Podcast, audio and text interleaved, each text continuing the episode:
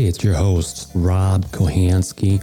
Welcome to Local First Podcast, where I interview local business owners, entrepreneurs, and community leaders to tell their inspiring stories about them and about their business so you can learn more about them. Just a reminder this podcast is made possible by Home Solutions Realty. I'd really appreciate it if you would forward the podcast by sharing, subscribing on iTunes, and leaving reviews and recommendations for future guests and topics.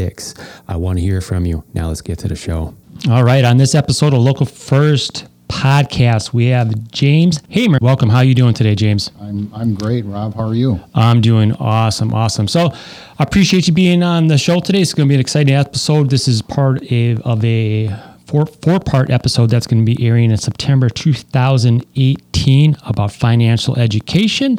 So before we get into the nuts and bolts of uh, what you're going to talk about, uh, let's get let the listeners get to a little bit more about you. Uh, what's your backstory? Where'd you grow up? What do you enjoy doing in your spare time? Uh, my backstory: I grew up in Wisconsin. I'm a native.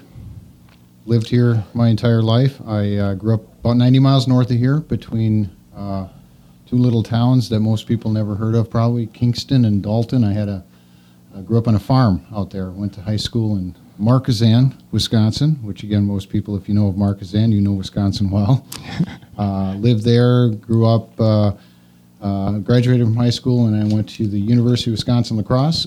got my under, undergraduate degree, and uh, lived in Wisconsin my whole life. Lived in uh, La Crosse, Wausau, Fond du Lac, and then mostly lived in southeastern Wisconsin, Milwaukee area, five county area for the last since '87.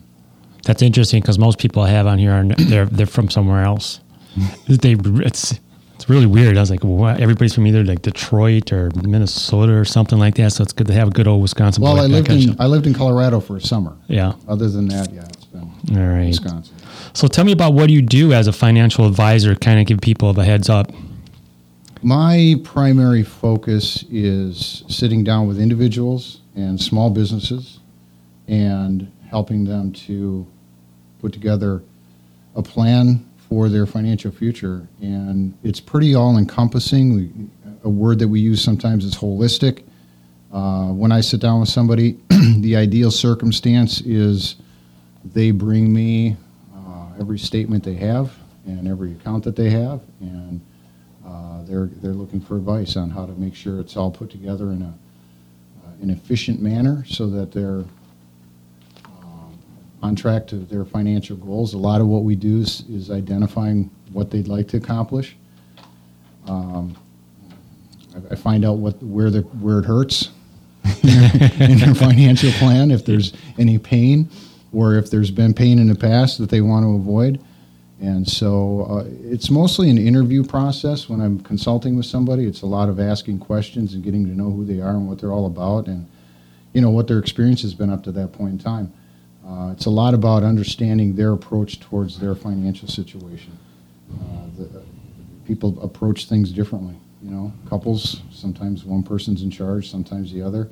Sometimes they both are, sometimes they disagree, sometimes it's yours, mine, and ours. And you know, it's it's a it's an interesting business when you talk about money and finance because uh, a lot of times I think of it as uh, people come in and they're they're uh, uh, it's like kind of like they're going to the doctor only on the money on the money side of things, you know, and they don't like talking about their privacy unless they know they're with somebody they can trust. Sure, that that's key right there. Someone yep. that they can trust, no doubt.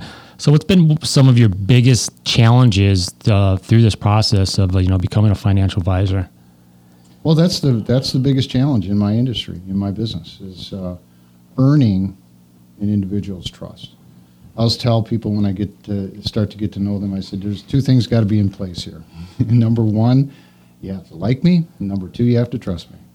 And that, frankly, goes both ways. Uh, if I've got a, if I've got somebody that I don't feel good about working with, uh, I'm probably not going to go forward, forward with that. But usually it's a matter of just spending time and identifying what it is that people really are trying to accomplish and getting over any hurdles that they've had, you know, with experience in the past working with individuals that maybe weren't in more of a consultant's role, but more were more in a sales role, where they're more product oriented and they've got an idea or a concept that they really feel strongly about, and they're really promoting that product rather than getting to know the individual and making sure that what what's put in place and what is in place makes sense for them.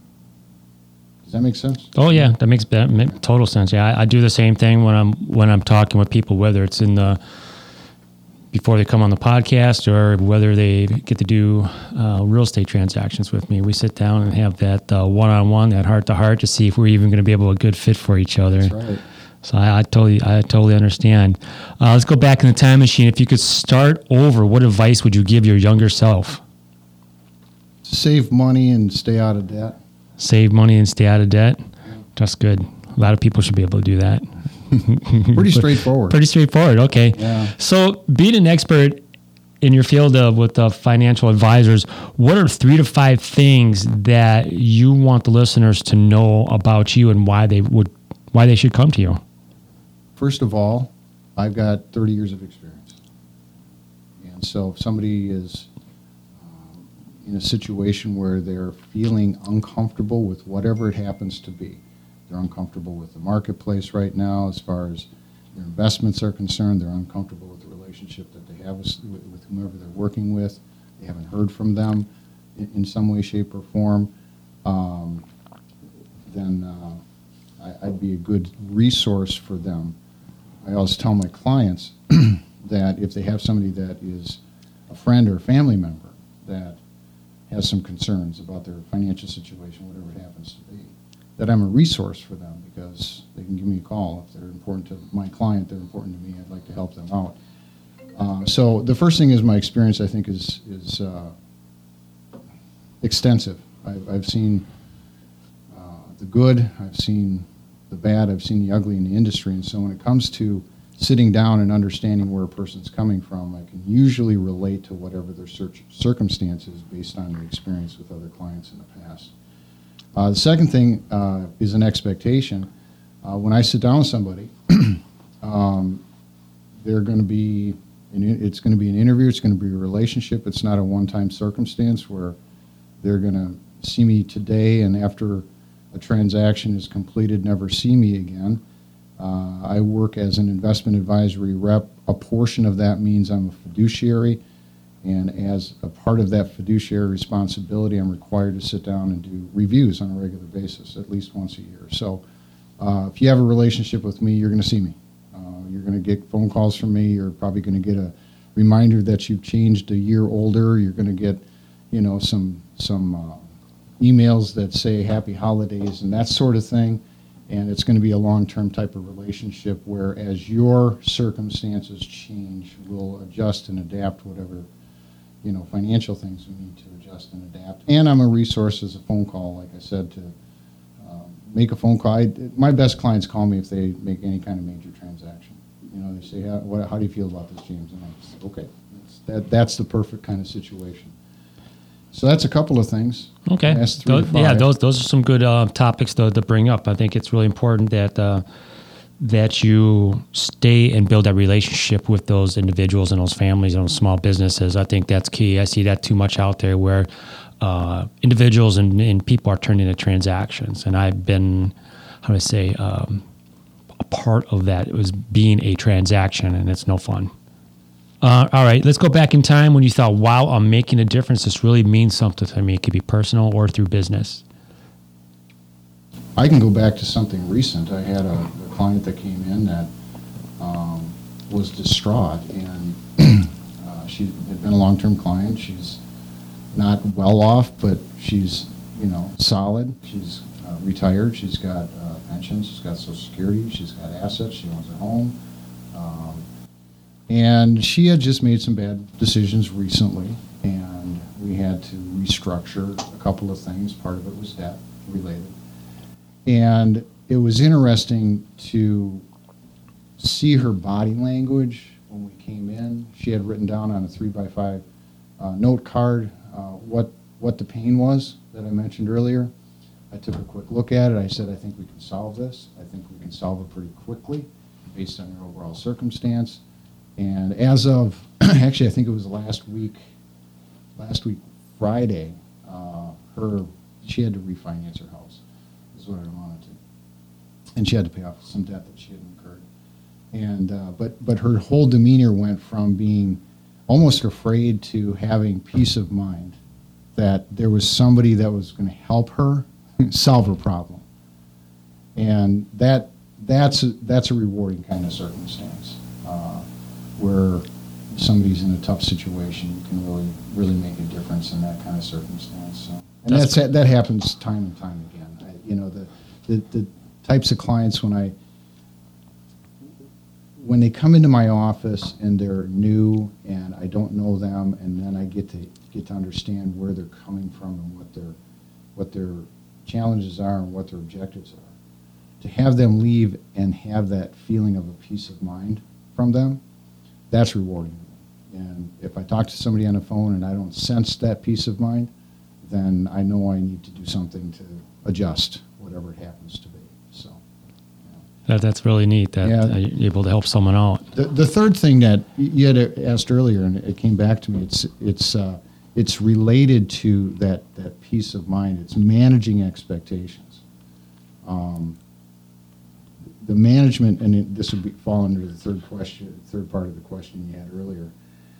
When clients come in in a business like mine, they have expectations of what they'd like to see as far as their, let's call it rate of return or what the results are on investments.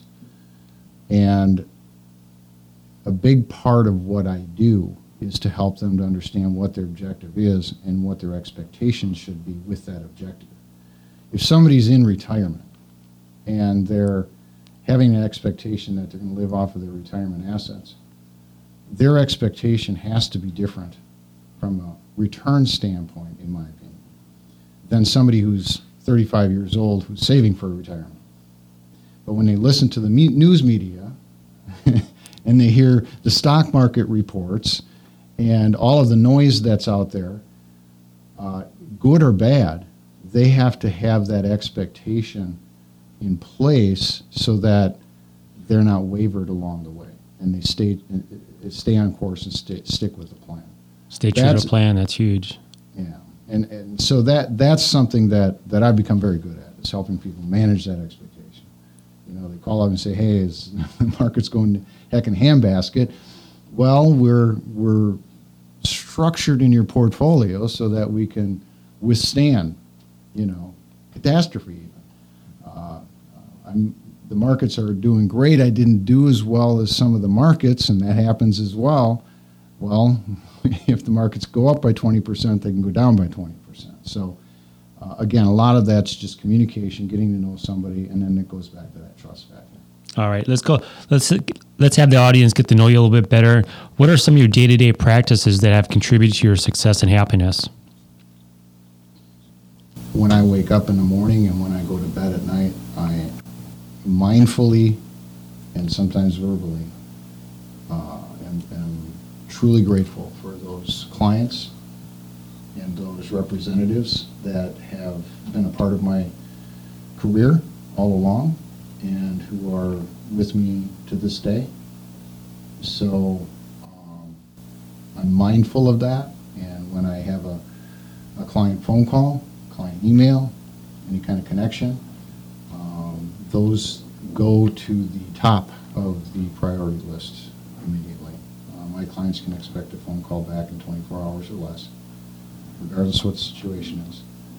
And um, so waking up and being grateful for those clients has been that, that's that's that puts peace of mind for me because I know that today if I'm grateful and I send that energy out it's going to come back. To you most definitely.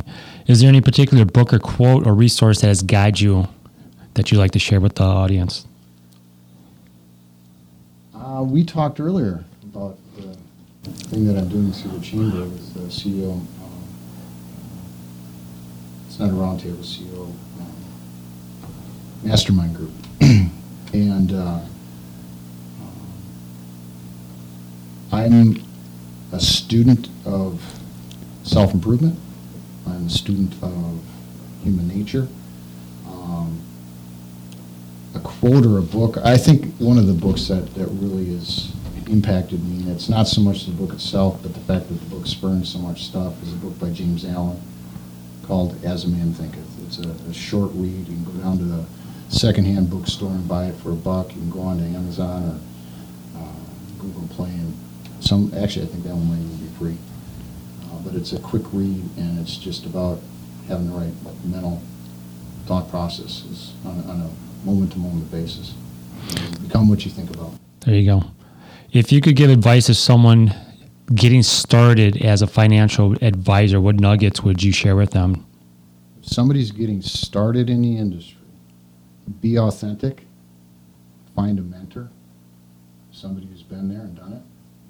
Don't do don't necessarily do it the way they did it, but help have them there as a resource and a guide to help you move forward. Don't get caught up in whatever the flavor of the day is. Flavor of the day being whatever cool thing or whatever company came out and said that is the coolest thing since sliced bread. Don't don't buy that. Uh, evaluate it. Make sure that it, it, makes sense for whatever clientele you're working with. Um, be a uh, be a consultant, not a sales guy. There, I like that. You, you gotta you gotta get to know people. Consulting is a process. At the end of the day, a client needs to sign a piece of paper, or these days a DocuSign, or something. They need to authorize you to get compensated in some way, shape, manner, or form. That's the end of the process. And that process, if you present things and you communicate them in a clear enough fashion, uh, it's the client's going to end up being the one making the decision, not you. That's the end result, anyways. But it's going to be the decision that makes the most sense because you've got the whole process that you went through. So I, I did a lot of work with training people in that in that regard, and it's uh, uh, something where if you if you try to be too salesy, if you try to be gimmicky, it's a gimmick will last for a little while, but then it'll go away and you got to learn something else. So do it right the first time. I agree. I agree. Uh, what's the one thing that's got you fired up right now about the future? I was in a, a business uh, gathering about three weeks ago, and there was a guy up front, a, a real good guy locally. He's a business coach, and he did a little presentation on the importance of customer service. And his statement was that by 2020, uh, customer service is going to be the most important thing in almost every business transaction, and that people will pay a premium for good customer service. And after I heard that, I said, Amen. it's about time. I was, I, was, I, I felt uh, validated that what we're doing is the right thing. Um, there's, uh, I, there, there's people out there. The noise is that you know we're all going to get replaced by robots of some kind robo advisor. And uh, there's so much information out there. If somebody goes out and tries to navigate what I know from 30 years of doing this and tries to do it on their own, they're going to be overwhelmed with information. And um, it's easy to make a mistake that's not, that's going to cost you a lot of money. And so uh, that customer service piece and, and knowing and hearing that all we got to do is be AAA customer service, and not that we're going to charge exorbitant fees, but we'll we'll earn our fees. We'll earn our relationships, and it's not going to be all based on whether or not a person gets a stellar rate of return. It's going to be based on the fact that we've really help them design a future for themselves. I like that customer service. So uh, right now, let's uh, talk about how people can connect with you, James. Uh, whether it be through uh, websites, Facebook, any of those types of uh, uh, feeds. two best places to get me. if LinkedIn is probably the best place if you're hearing this in some remote, distant place. Um, send out a friend, send out a connection request to me. you don't need an email. let let me know that you heard me on a podcast, and uh, I, am there, James Hamer, H-A-M-E-R. Uh, you can send me an email. Uh, my email address is J-H-A-M, as in Mary E-R, and then it's at GV Cap Online. Gary Victor, Charlie Apple Paul. And I'll, I'll add all those to the, the show notes so people can see them as well when I read them. So they'll be in there as well. Those are two best places. Okay. Very cool. So we're going to have some fun with some rapid fire Kate, rapid fire questions, James. So, but before we do that, you get to ask me one question about anything. Any question about anything? Anything, anything you want. Hmm. Who's going to win the Tour de France? I have no idea. Tour de France. I'm not a biker. You're not a biker. I'm not a I thought you were a biker. biker. No, Okay, are the Brewers going to be uh, in the playoffs? no.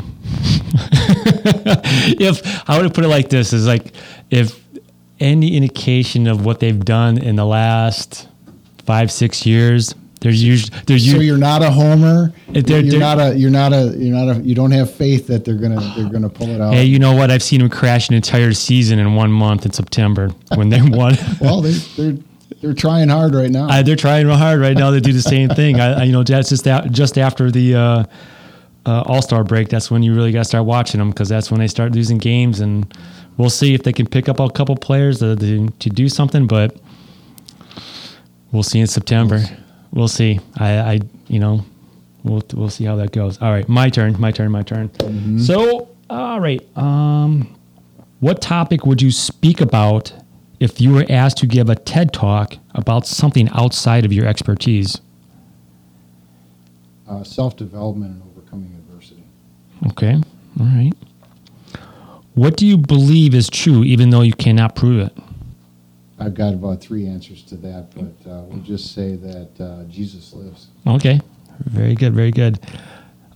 All right. One more. One more. Let's see what we got here. What is your favorite documentary or movie? You know, I just I, I love the Wizard of Oz. The Wizard of Oz. That brings me back. I used to watch that. What was it like? Right around Easter time or something back in the day on a Sunday afternoon with Dorothy with the black old black and white. So many metaphors in that movie. Yeah. Huh. Oh, that's a, that's an interesting pick. wow. Just one of many. One of many. just okay. what the, what popped into my head. Today. okay. All right. So let's wrap this up. Any ask or request from the audience and any last parting words? Well, I'm in business. I'm in Mayfair or uh, Mayfair Road, just south of uh, Watertown Plank. You got my contact information. If you've got a question or concern about money or finance, uh, give me a shout. All right, sounds good. Well, James, I appreciate you being on the show today. Um, again, reach out to James. This is part of a four part series on financial education, and I appreciate you being on the show.